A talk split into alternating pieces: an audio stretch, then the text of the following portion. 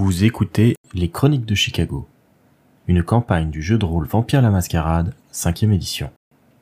Entrez dans le monde des ténèbres, mais soyez avertis, c'est un univers aussi violent qu'impitoyable, et nos joueurs y incarnent des monstres de la nuit qui pourraient être amenés à commettre de sinistres actions. Ce podcast se destine donc à une audience adulte.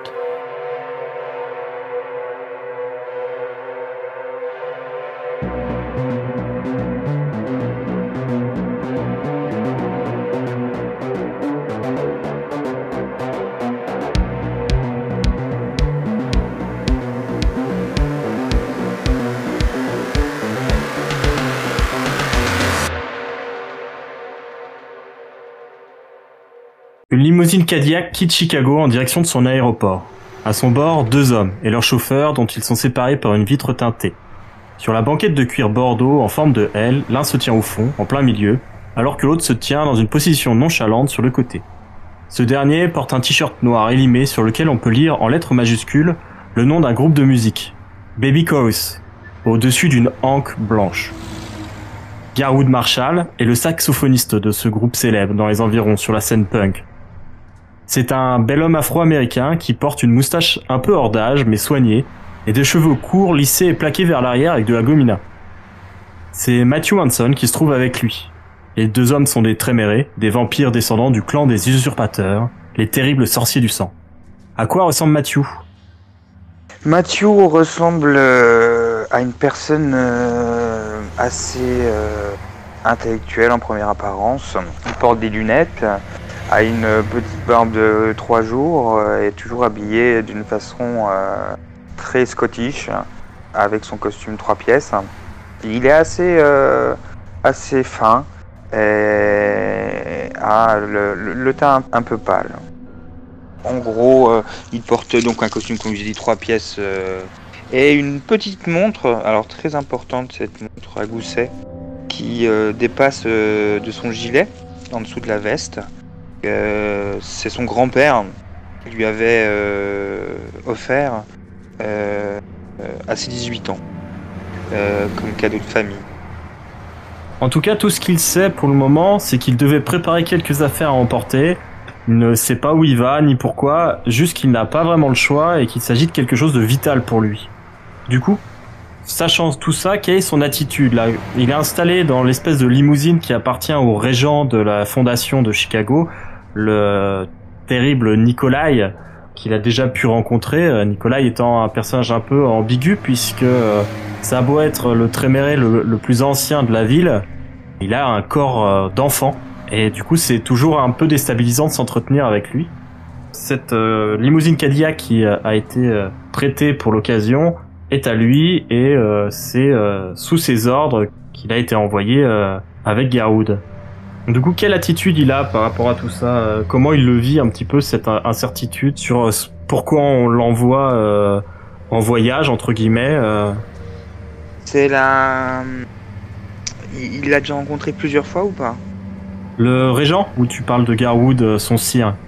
Je parle de. Non, je parle de. Le régent. Alors le régent, je pense qu'il il a dû le rencontrer euh, peut-être une ou deux fois, pas plus, pour qu'on les présente. Physiquement, il, sait comment il est et tout ça. Ouais, il l'a rencontré physiquement, effectivement, et il a pu constater euh, que euh, même les vampires les plus anciens peuvent avoir euh, du coup des physiques assez surprenants. c'est un enfant. Garwood, par contre, c'est son sire. Et euh, depuis qu'il l'a étreint, euh, il y a maintenant quelques semaines déjà, il a été une présence assez régulière. C'est lui qui l'a guidé, qui lui a expliqué un peu euh, les bases et qui lui a permis d'entrer dans la société des vampires de Chicago euh, de manière assez douce. D'accord.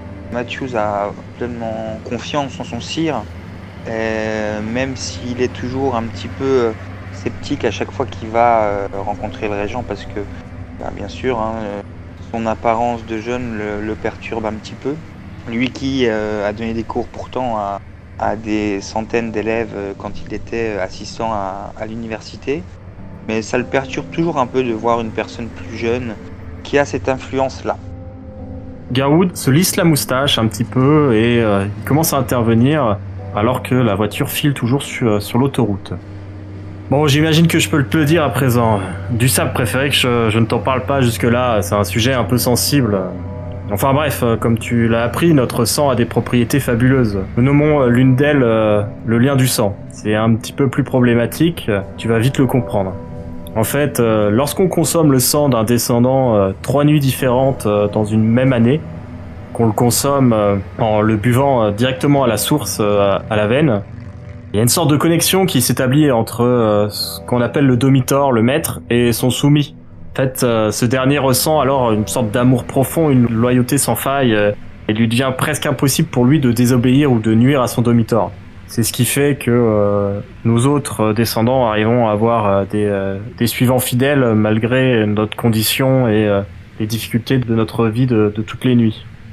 Bien en fait, au sein de notre clan, le Conseil des Sept, ceux qui dirigent notre lignée, veut s'assurer que euh, nous soyons tous de braves petits soldats de la connaissance et tous suffisamment loyaux pour qu'on ne cherche pas à détruire la pyramide qui nous sert de structure hiérarchique. Du coup, pour cela, chaque jeune tréméré est convoqué à Vienne, où se trouve la fondation mère, pour participer à un rituel de trois jours qui le liera par le sang au sept. Je suis passé par là, moi aussi. Euh, C'était pas très agréable, mais euh, il n'y avait pas vraiment le choix. Il n'existe pas de tréméré qui ne soit pas soumis au conseil. Si tu vois ce que je veux dire, en fait. Euh. Si tu veux mon conseil, euh, laisse-toi faire et euh, tire ce que tu peux de ce petit séjour. Moi, je sais que j'ai pu assister aux répétitions de l'Opéra de Vienne. C'était un vrai petit bijou. C'était un plaisir. Ça compensait presque euh, le malaise de me retrouver au milieu de ces vieux croulants qui cherchaient à m'asservir. Enfin, j'imagine bien qu'un féru d'histoire comme toi trouvera quelque chose à faire ou à voir là-bas. Eh ben, merci déjà pour la confiance que tu m'accordes. je le vous vois, je le tutoie, je le vous vois. Alors, je pense que c'est toi qui vois. Lui, comme j'ai dit, son activité principale en dehors de, du fait d'être un tréméré, c'est euh, qu'il est euh, très euh, très impliqué dans un groupe de musique. C'était un saxophoniste dans les années dans les années 30, comme il a pu déjà t'en parler peut-être un peu pour se présenter. Et maintenant, il est il est très lié à la scène punk. Il est plutôt à la cool. C'est c'est pas quelqu'un qui qui se formalise trop. Par contre, il a mentionné du sable. Du sable, c'est son propre cire. Et du sable, lui, par contre, c'est euh, un vieil homme très guindé euh, et avec qui il faut vraiment respecter euh, les conventions, sinon il s'énerve. Mais par contre, effectivement, je pense que Matthew peut, tutoyer Garwood sans que ça, le choque. Eh bien, écoute, Garwood, merci beaucoup de, de me l'informer en avance. Pour moi, je serais pas surpris sur le moment du départ. Après, bien sûr, tu connais mon, mon appétence pour histoire, je, je, doute que j'aurai le temps de visiter l'Opéra de Vienne, ou en tout cas d'aller écouter quoi que ce soit là-haut. Mais je suis persuadé qu'il doit y avoir des très belles bibliothèques euh, euh, à, notre, euh, à notre fondation et que je vais pouvoir euh, en apprendre beaucoup et peut-être euh, m'enrichir de, du savoir et de, et de, tous ces sages présents. Oui, effectivement, comme tu le dis, la fondation de Vienne euh, c'est la fondation principale de notre clan et euh, c'est vrai que c'est là-bas que les, les plus grands trésors de la sorcellerie du sang sont entreposés. Et tu crois que c'est des choses que je peux euh, consulter, que je pourrais euh, étudier? On me laissera y accéder?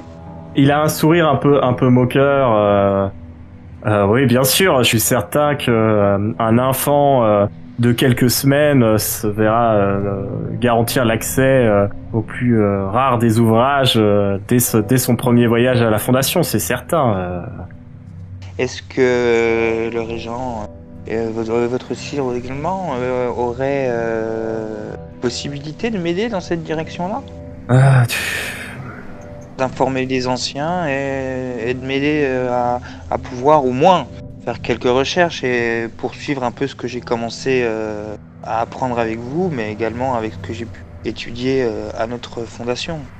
Franchement, euh, franchement, j'en sais rien. En tout cas, pas si tôt dans ton existence. Dis-toi que là, dans notre société, t'es à peine plus qu'un nouveau-né. T'es un, un bébé qui vient de naître. tu découvres à peine ce qui est capable de faire ton sang, quelles sont tes capacités. Et euh, même si euh, tu as pris un, un, sacré temps d'avance avec euh, toutes les recherches que tu avais pu mener durant ta vie mortelle, je pense que tu imagines même pas les, les, secrets que les sept membres du conseil peuvent nous cacher à toi comme à moi, et puis même, j'imagine, à Du Sable ou à Nupialai. Je comprends. Après, ce que je pense, c'est commençons pas par pas, on verra comment ça se passera sur place. Peut-être que le protocole euh, m'interdira l'accès, peut-être qu'on m'orientera vers d'autres recherches et peut-être que je pourrai apprendre d'autres choses, pas forcément les secrets les primordiaux pour l'instant dans un premier temps, quelques ouvrages et je ne doute pas que la bibliothèque doit être bien fournie. Ouais, en tout cas, tu vas faire la rencontre du Conseil des Sept. La plupart, euh, pas la plupart, je dirais qu'il y en a au moins, au moins trois, mais je suis pas sûr, qui font partie des, des membres fondateurs euh, de, de notre lignée, euh, avec euh, Trébéré bien sûr, Etrius, Merlinda et un certain Xavier de Sincao, je crois, qui doivent avoir bien plus de 1000 ans. J'ose même pas imaginer depuis quand ils sont des descendants. Et il y a d'autres membres qui, qui, font partie du, du, conseil. Il y a Thomas Fincham, euh, Hélène de Calino, euh, Grimgrot et Abetorius. Comme tu peux deviner rien qu'au nom qu'ils abordent encore de nos jours, certains viennent d'une autre époque, d'un autre temps. Euh, à côté d'eux, t'imagines, euh, moi, j'ai été étreint à la fin des années 30. ça fait déjà 40 ans que je suis un vampire. Et euh, à côté d'eux, euh, je suis, euh, je suis, je suis un enfant. Je suis même pas un adolescent. Ils me regarderaient avec dédain si je me permettais d'émettre la moindre remarque à quoi que ce soit. Merci beaucoup pour ce conseil. Et un conseil à me donner, en particulier pour ce voyage de, trois jours, de, que ce soit sur le, comportement, sur la façon de, de s'exprimer auprès de nos supérieurs, je dirais, de nos maîtres. Est-ce que je dois être moi-même ou est-ce qu'il faut vraiment que je suive un protocole particulier? Un protocole, je sais pas, mais c'est vrai qu'il faudrait que tu sois le plus poli possible et que tu essayes de, te montrer euh, le plus discret et euh, respectueux possible. Parce que ces, ces gens-là, effectivement, ils peuvent claquer des doigts et te voilà disparu. Très bien. Donc en gros, j'y vais, je fais pas de vagues, euh, je fais ce qu'on me dit et... Et t'essayes de voir si tu peux en tirer quelque chose sur le côté, mais effectivement, euh, t'attends pas un déballage d'attention. Euh, pour eux, euh, tu es que l'arrière, arrière, arrière, arrière, arrière petit enfant qui vient à peine de naître et ils te prêteront probablement pas beaucoup d'attention pour le moment. L'important c'est que tu gardes ça en tête et que tu saches que c'est que le début. Hein, tu verras J'imagine que si tu te montres euh, un bon petit soldat et que tu fais tout ce que te demandent du sable et Nikolai, tu finiras bien par euh, progresser dans, dans les échelons de la pyramide. Moi, c'est pas vraiment euh, dans mes projets, donc ça m'embarrasse pas trop. Eh ben, merci beaucoup pour tes remarques et ton accompagnement. et ben, dans tous les cas, je pense que notre choix d'y aller et de profiter de ce moment aussi, parce que je ferai connaissance avec les sept. Bon, du coup, euh, on va vers l'aéroport. Tu vas y aller par avion, forcément. Euh, par bateau, euh, t'en aurais pour, pour des semaines, si ce n'est plus. Bon, d'un côté, on est immortel, non?